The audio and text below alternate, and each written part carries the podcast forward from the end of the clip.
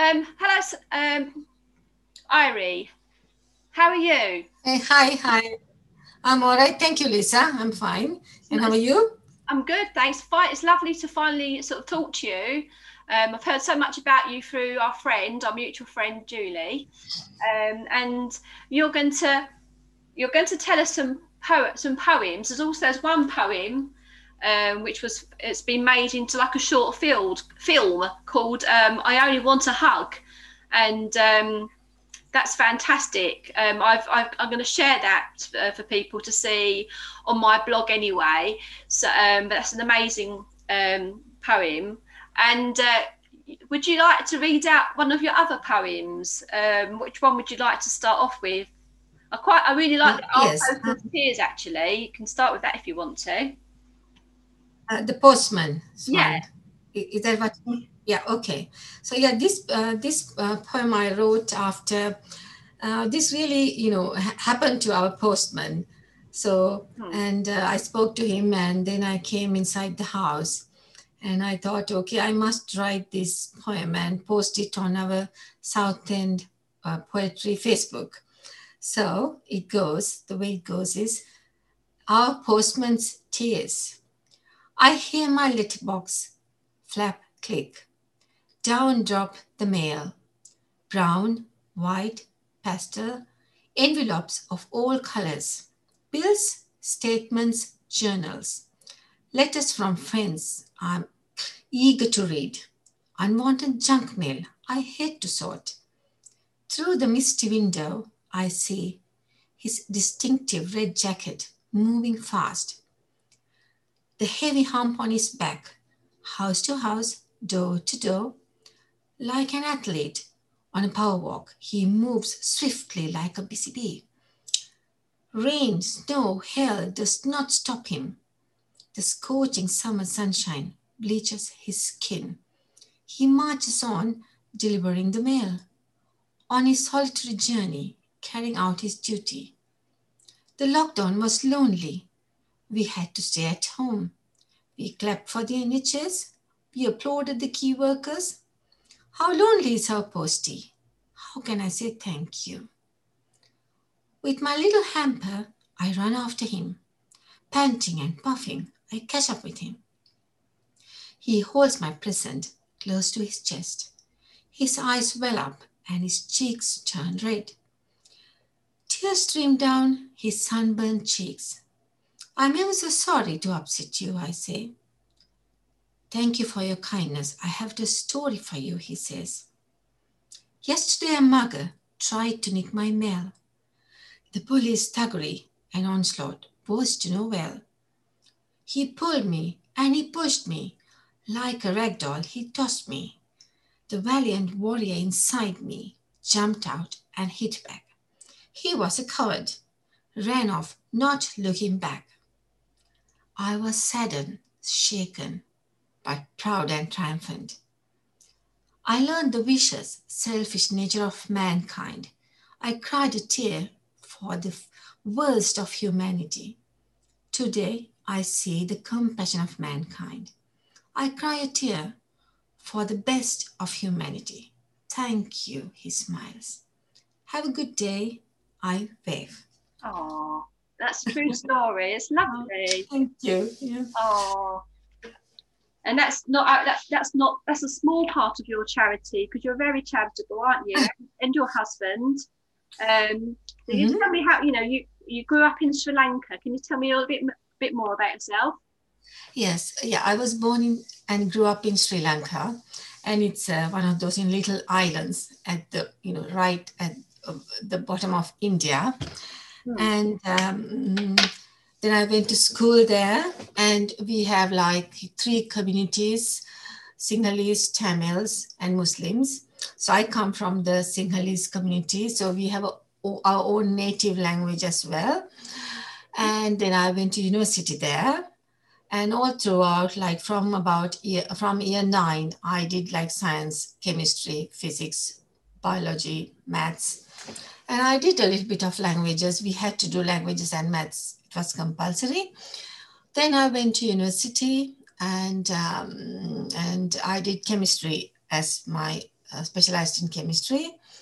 Then I worked in research, and it was plant, like biochemistry and botany, both together. It's because Sri Lanka exports rubber, and it's an institute there, Rubber Research Institute.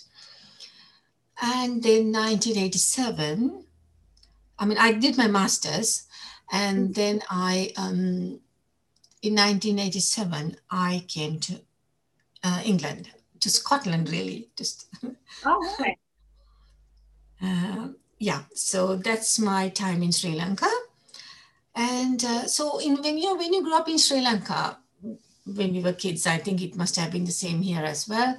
We didn't have much, things to buy. If we didn't have birthday cards, all, full of shops or dresses, nice dresses off the shelf. So we had to learn to make things, artwork, draw Christmas cards, birthday cards. So I was quite interested in art as well, and writing verses in the birthday cards. And we had to write letters, so we didn't have a choice. There was no email, no text. So I think, we were made to write, and my mother made sure that we read a lot. So I think that's where my writing interest came, writing art, doing artistic things, sewing, lots of little artistic, creative things. Yeah. Oh. So you met your husband did you meet him in Scotland? No. I met him in Sri Lanka. Oh, okay. So, yeah, he's also Sri Lankan. He's Sri Lankan. So. And then you moved to Scotland with him? He grew up here. Oh, but they come and go, isn't it? He grew up here he came here when he was 13 years old. But he did his A-levels, O-levels, A-levels, and university education here. Oh. But yeah, but at a family wedding, that's when we met. I see. So you were a volunteer for a UK registered, you are a volunteer for a UK registered Sri Lankan charity called Hela Sarana. Yeah. And was that the one that I went to the charity evening for at the school? It was. Ah, okay. That's right. Yes, at that time, I was in the Parents Association, and your friend Julie, both of us were together. Yeah. So, we thought, okay, we'll do something novel because, fundraising, it'll be easy to have two communities together. Also, it'll be nice for Southend Boys School to do something with another community. Yeah. So Julie and I decided, okay, we will organize this East meets West, where also my boys are, at that time my son was the head boy at the school, but they got a brilliant jazz band. Yeah. And Southend High School for Boys. So we thought, if we get this jazz band and Western music, and we do the Eastern side of food and decorations, maybe Eastern style or whatever, we can have a nice East meets West night.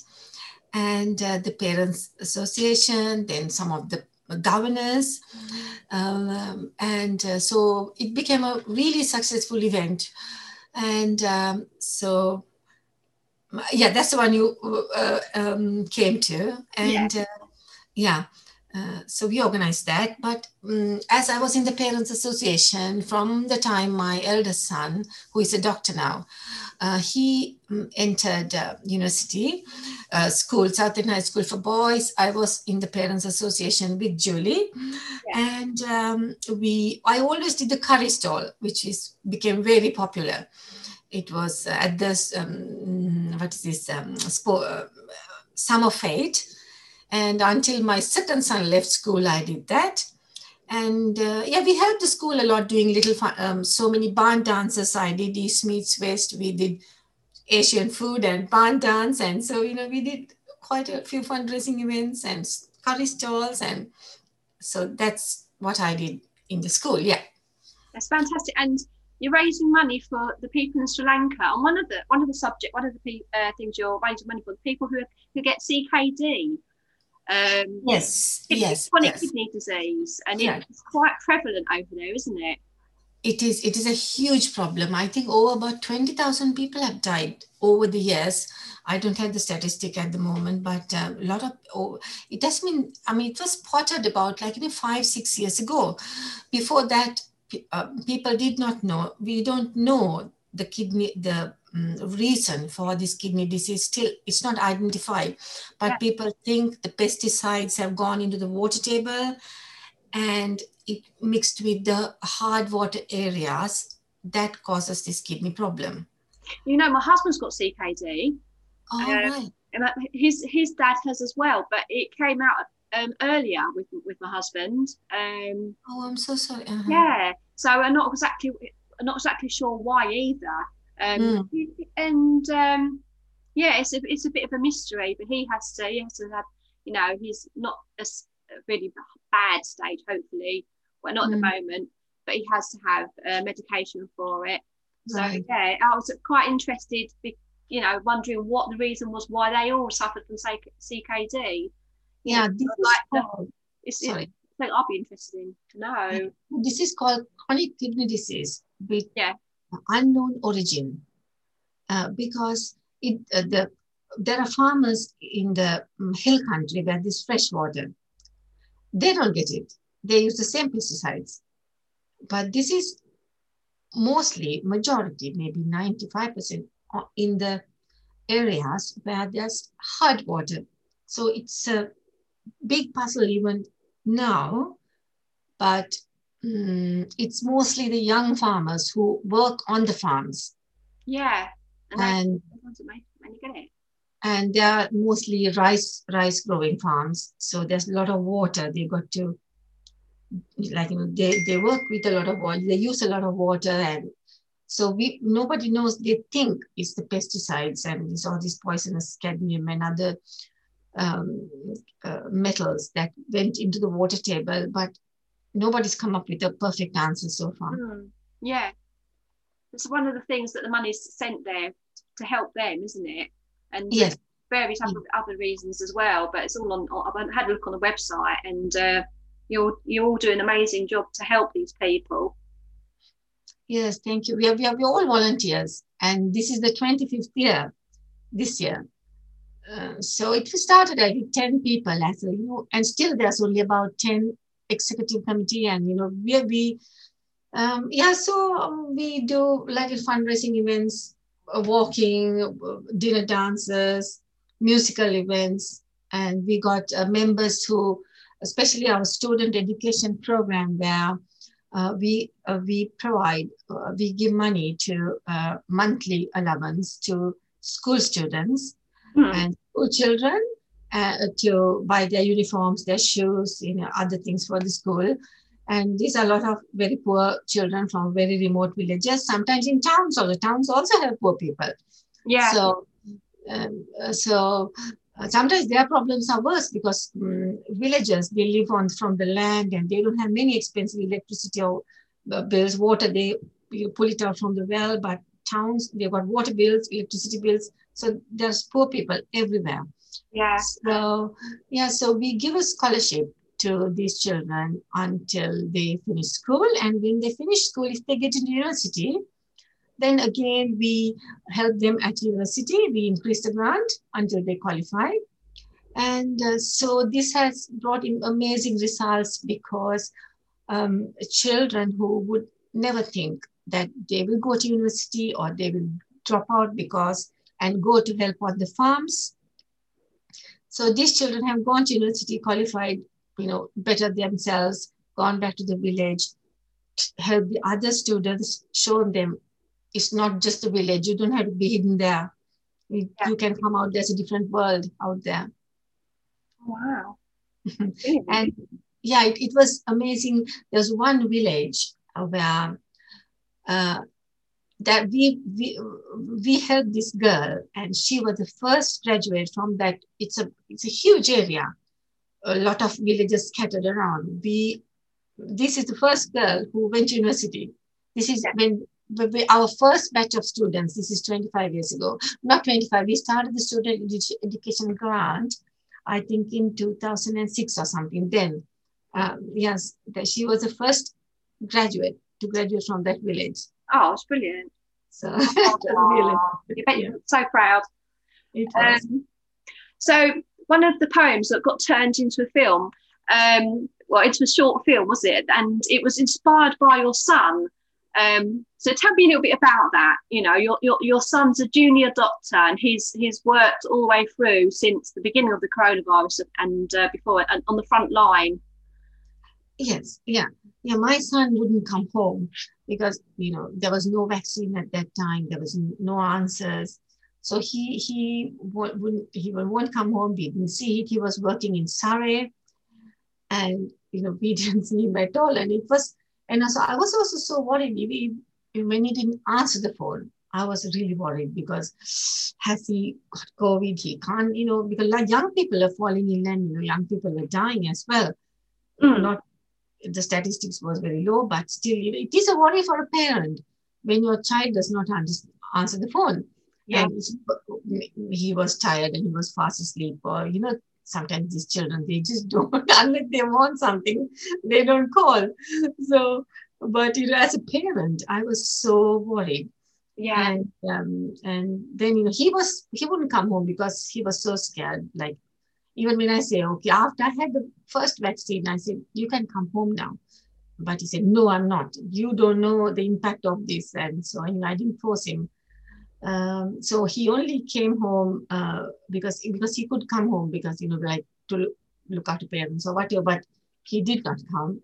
And later on he came because he had to take a few of his certificates or whatever. Still, he would not like come anywhere near us. He just like stayed so many meters apart.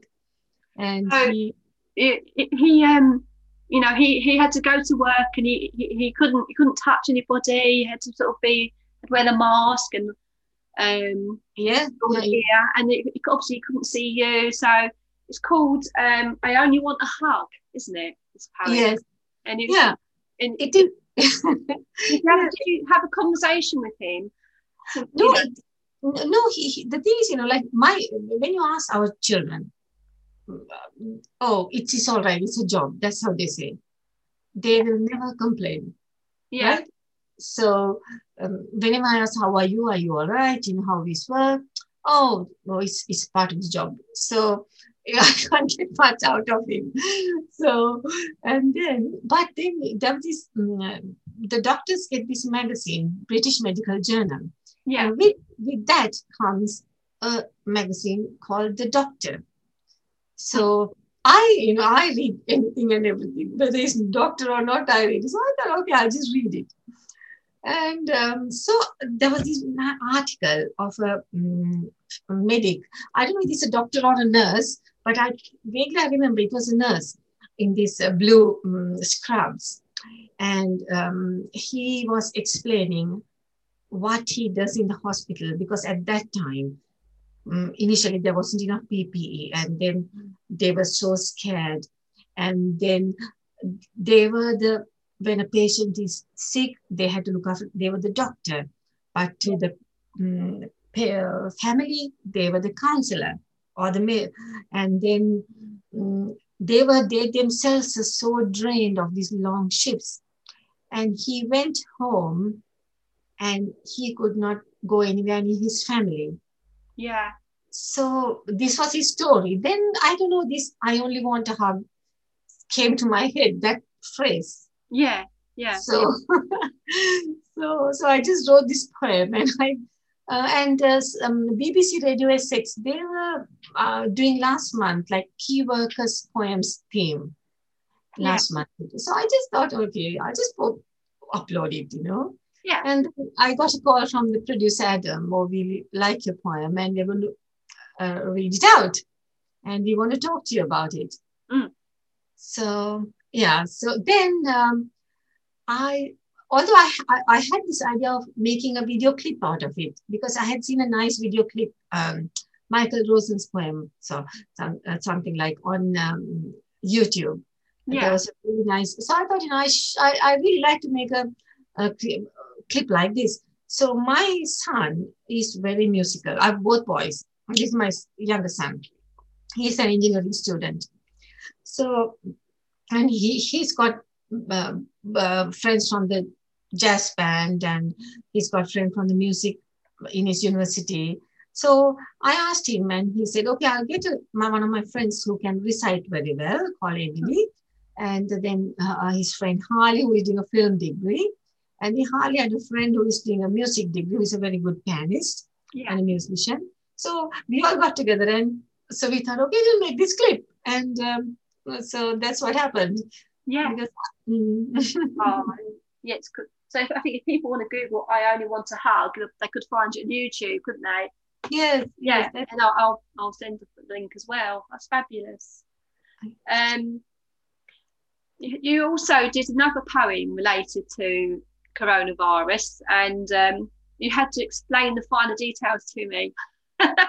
Whereas, like my son, he would have got it straight away. Would you like to read that poem out about the bubbles? Yes. Do you want to tell me what is underlying meaning first, or is it better? No. See, I think read it first and see if people can understand themselves about having it. Okay. The reason I wrote this poem was I entered one of my poems to this one of these competitions, and I didn't win anything, but the winning poem, I read it and I did not understand anything at all, and because the poem had underlying meaning, and so I posted it on our Facebook group and said, can you somebody Southend Poetry Facebook group, isn't it? Southend Poetry, yes. Yeah. Yes, sorry, yeah. And because there are a lot of experienced poets there, and can you please somebody decode this? So one of our poets called Adam Green, he immediately said, this is what it means. And it was really nice meaning. So I tried to copy it a little bit, but not completely, because people who read my poems are just normal people like me. So they have to understand, otherwise they can't enjoy it. But, this I thought I tweaked it a little bit, but I think I'm sure a lot of people will understand what I mean. Yes. I'm sure you say it. I'm sure they will. And if not, I will explain after. So it's called Bubbles. A solitary, melancholy bubble. It moved. It creaked.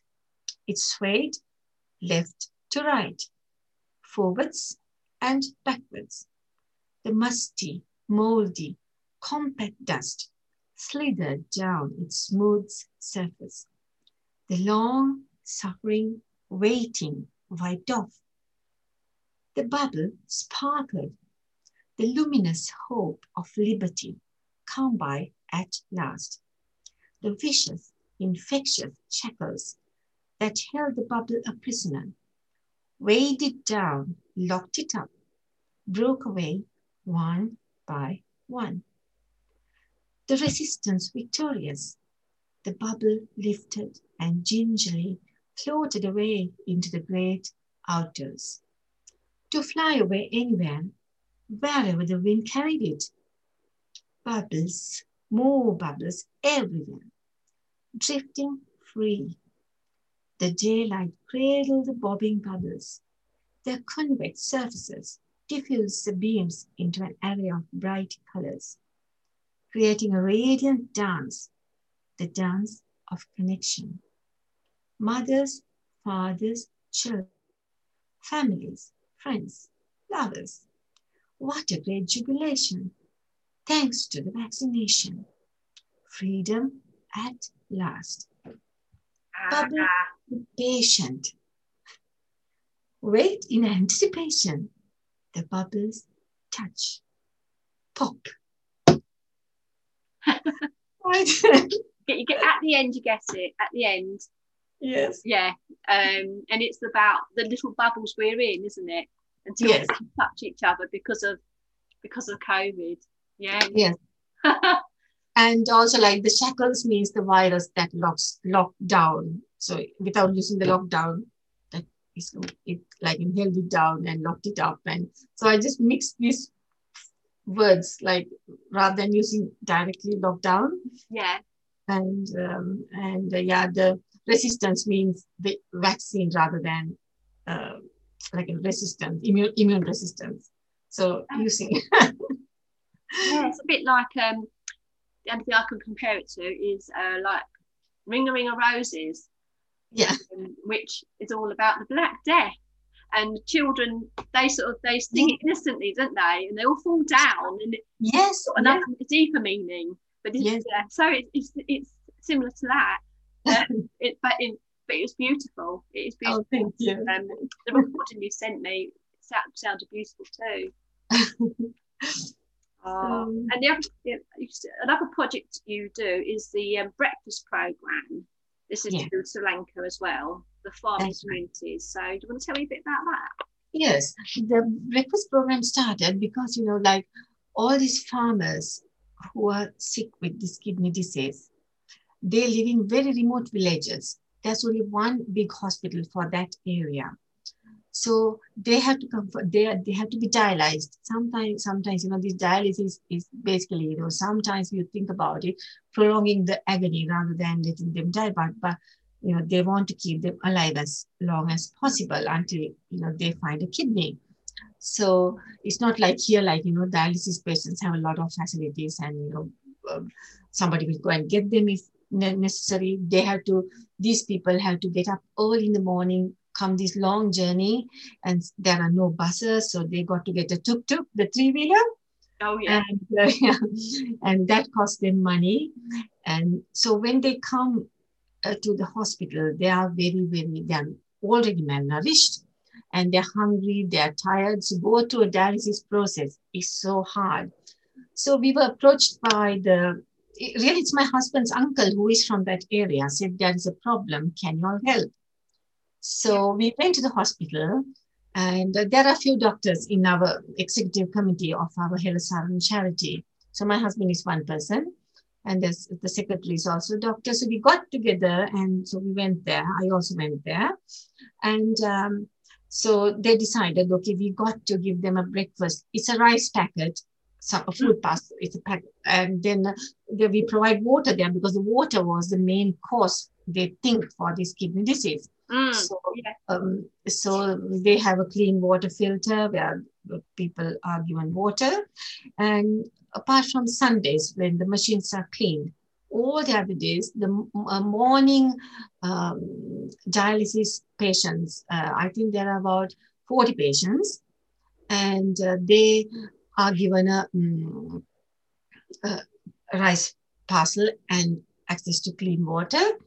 Yeah. And that costs £20 a day.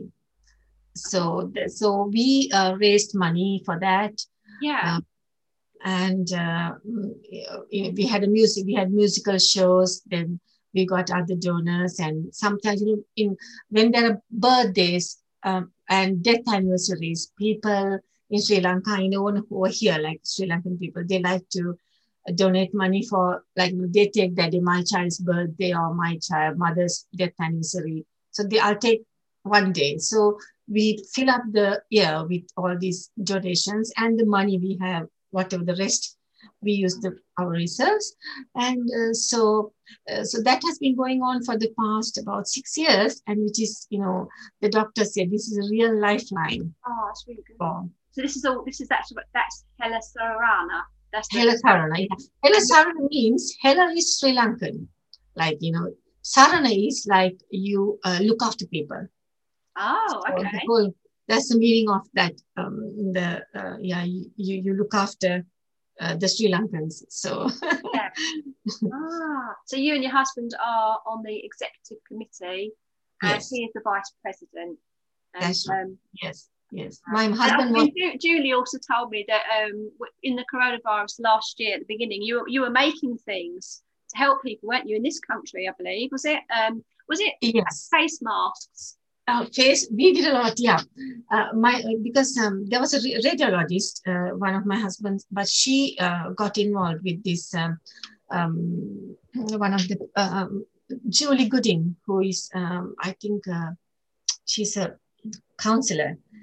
Julie Gooding, she's on Facebook, Rochford, I think.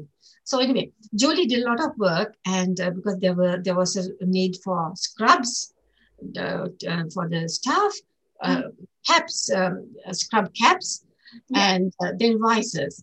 So initially, some company, they donated the bits and the pieces for the visors, so we had to fix it. So we put together about 1,000 visors. What happened was two of us and my youngest son, and also two friends came here on holiday from Sri Lanka, and they couldn't go, they got stuck because they got caught in the lockdown. So all five of us, we had this belt, like production belt. One puts one strap, the other one puts the other clip. So, you know, it went round, and the other one puts the visor, the clear sheet. So we had a box and we stacked it up, and every day it was going to the hospital. And then I made an appeal on Facebook, and can you give us any bed sheets, pillowcases, any cloth you have left? We can make scraps, caps and scrubs.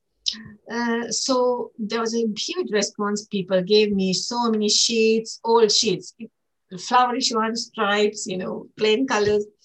So what I did was, I made an appeal on Facebook. If anybody who can sew, please, can you help me?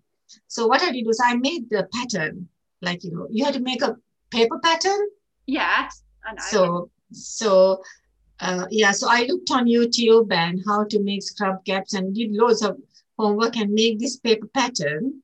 And I made one or two to see how it works. Julie, this doctor also, she gave me a sample, but we came up with a better sample. And so I sewed it, I tried it, and then I went with the paper pattern. I, you know, dropped sheets, all the cloth and the patterns with people who volunteered. So there was a group of ladies making scrub caps in Southend. Fantastic. You know, I wish I could. I have got a sewing machine, but I'm really useless. And I did make some masks for me and my husband at the beginning. And when I look back at the photographs, it looks like we're wearing a pair of pants on our face. It looks really bad. So that's one of the skills you learn in Sri Lanka, isn't it? Yes, I mean, I could not say, to be honest, I could not save to sew to save my life. And also, you know, because we were in the science stream, we didn't have needlework or anything. We had been little, but I didn't like it at that time. But my mother is a head teacher. She was a head teacher. And then, you know, she had a friend who was her good friend who was a head teacher there. She came to England and she was in Middlesex. She was working in a school for children with learning difficulties.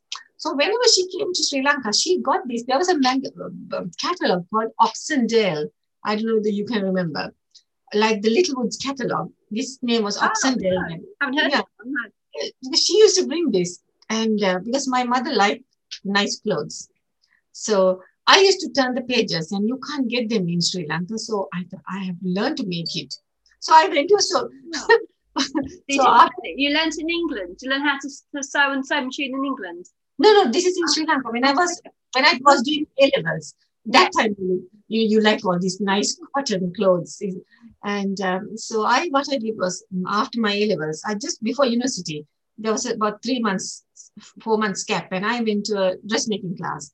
And I learned very quickly because I could do freehand, and I was like, I had this creative streak.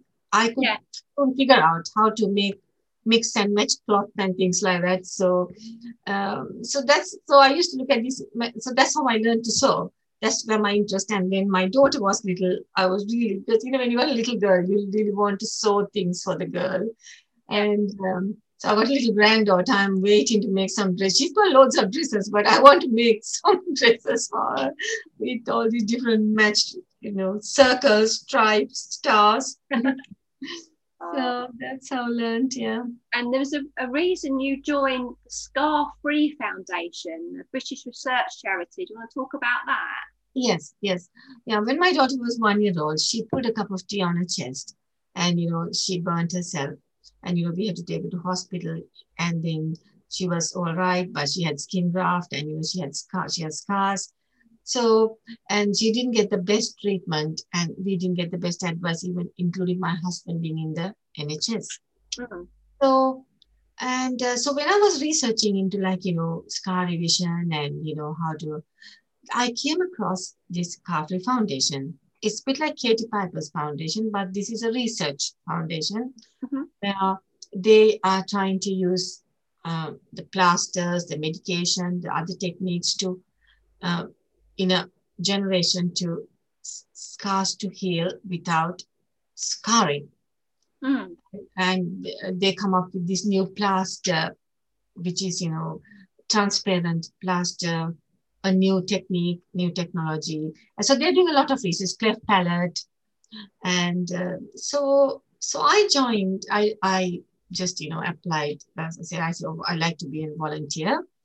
And so, and they're called ambassadors. So I'm one of them. And we have like Zoom meetings. And at the moment we haven't like been able to meet because I just joined just before COVID started. So they do a lot of research work and also like, you know, after the Easter bombings in Sri Lanka, there are lots of children, young people, even older people who have got disfigurement. So and my brother's wife's cousin is a plastic surgeon. Mm-hmm. So I suggested there are a lot of techniques here. Why don't we all get together and do something for the people? They're also introduced or some specialists go and train there because none of these things are there. But he is also very passionate about this. He wants to send somebody who came with injuries, like scar free. So he said, yes, if you can, you know, we will get together and do one thing here. And if that knowledge can be given to the doctors there or anywhere, because this is something that, you know, a lot of people don't think about. You are healed and just go home. After that, there are lots of, you know, the impact is terrible and people don't think about it. Yeah. So I want to, so during the COVID times, like, you know, I don't know, I happened to write like 3 children's stories. I don't know why I did it even.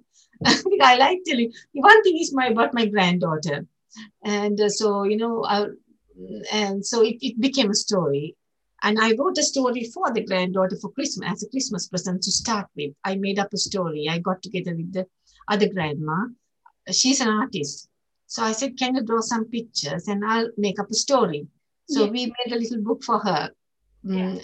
And I posted it on I read it and posted it on my Facebook page.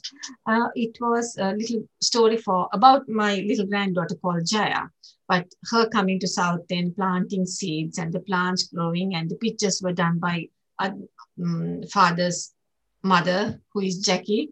So, you know, both of us, so illustrations by Jackie and written by me. So we made a little book for her and I got it published and posted it. She's little, but, you know, later on she will like it.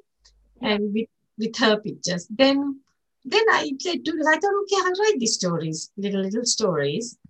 And so I thought, you know, and then people keep telling me, you know, why don't you, without making your poems disappear on Facebook, just put it as an anthology. Oh, yeah. So I thought, okay, I will do it. I will choose the best ones and ask my friends what are the good ones.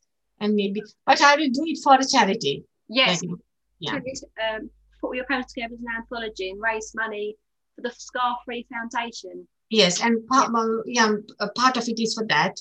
Yeah. And part of it is for Hela Sarana will be like, you know, because I've got about 3 or 4 now because there are 2 illustrators in Sri Lanka. They're young girls, but they're very good in art.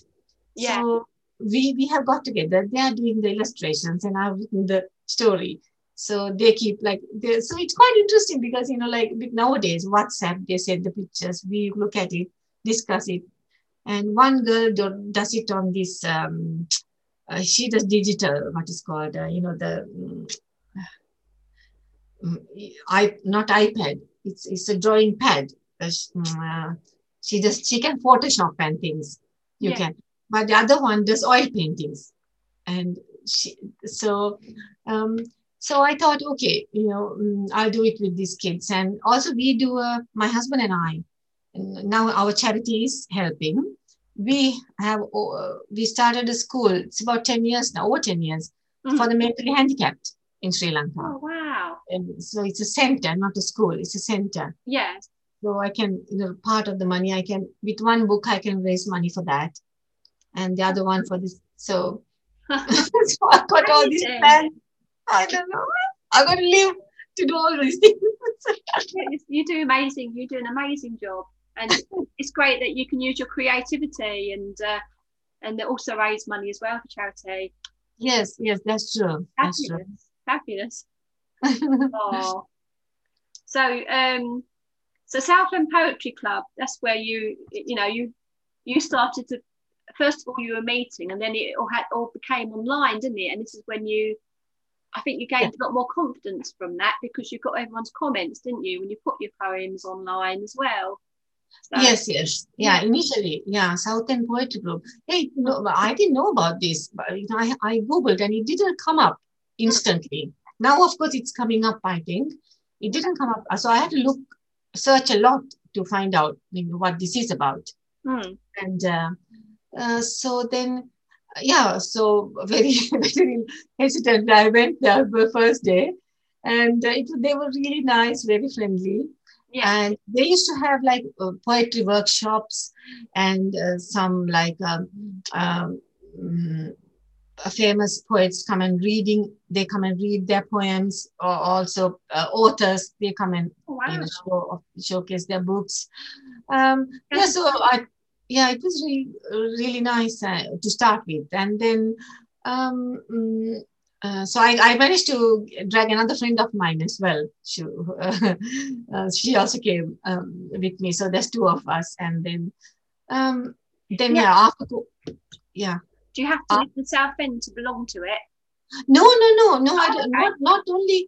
I don't think, because I know I have seen people because of this Facebook page. Yeah. People are requesting a lot of, maybe these groups stopped. And there are people who have joined our poetry group asking, can we join our group? And I have said yes. So I don't think I'm pretty sure if you're interested, if you send a request to the admin, I'm pretty sure they will love to have more. I'm not sure if I can add anything, but it'd be lovely to read all the poetry. Yeah, it is. I'm pretty sure you don't have to be a member to access it, I think. It's for everybody. If you Google Southend Poetry Group. Yeah. Yeah, I'm pretty sure you get it. Because my husband, he's not a member, but he managed to read poems on that. Oh, I will do. Yeah. I found it actually. I've just found it on Facebook. You find it? Uh-huh. I'm going to see if they'll accept me. I'll join and see. They never know. They might accept me. I don't live in Southend. Yeah. No, I don't think that's a critical thing. I'm pretty sure, because it's Essex. But you're in Basildon, aren't you? I'm not actually. I've written 2 books about Basildon, but I'm actually in Ramsden Heath. I only lived in Basildon for about a year. And I was about 4 years old then, but I lived in Wickford for many years. Mm-hmm. So, Oh, it's been lovely speaking to you. Yeah, thank you very much for, having me and thinking of. Well, it's a pleasure. And you do amazing things. And it's, Julie's always saying how wonderful you are. And it's lovely to actually talk to you. Oh, thanks a lot. I really appreciate you're thinking about me and wanting to talk to me. Thank you very much. Well, I will talk to you again, I hope, and I'll come to one of your fundraising things, that's for sure. Sure, thank you. Thank you. Thanks, Lisa. Take care. Bye. Bye.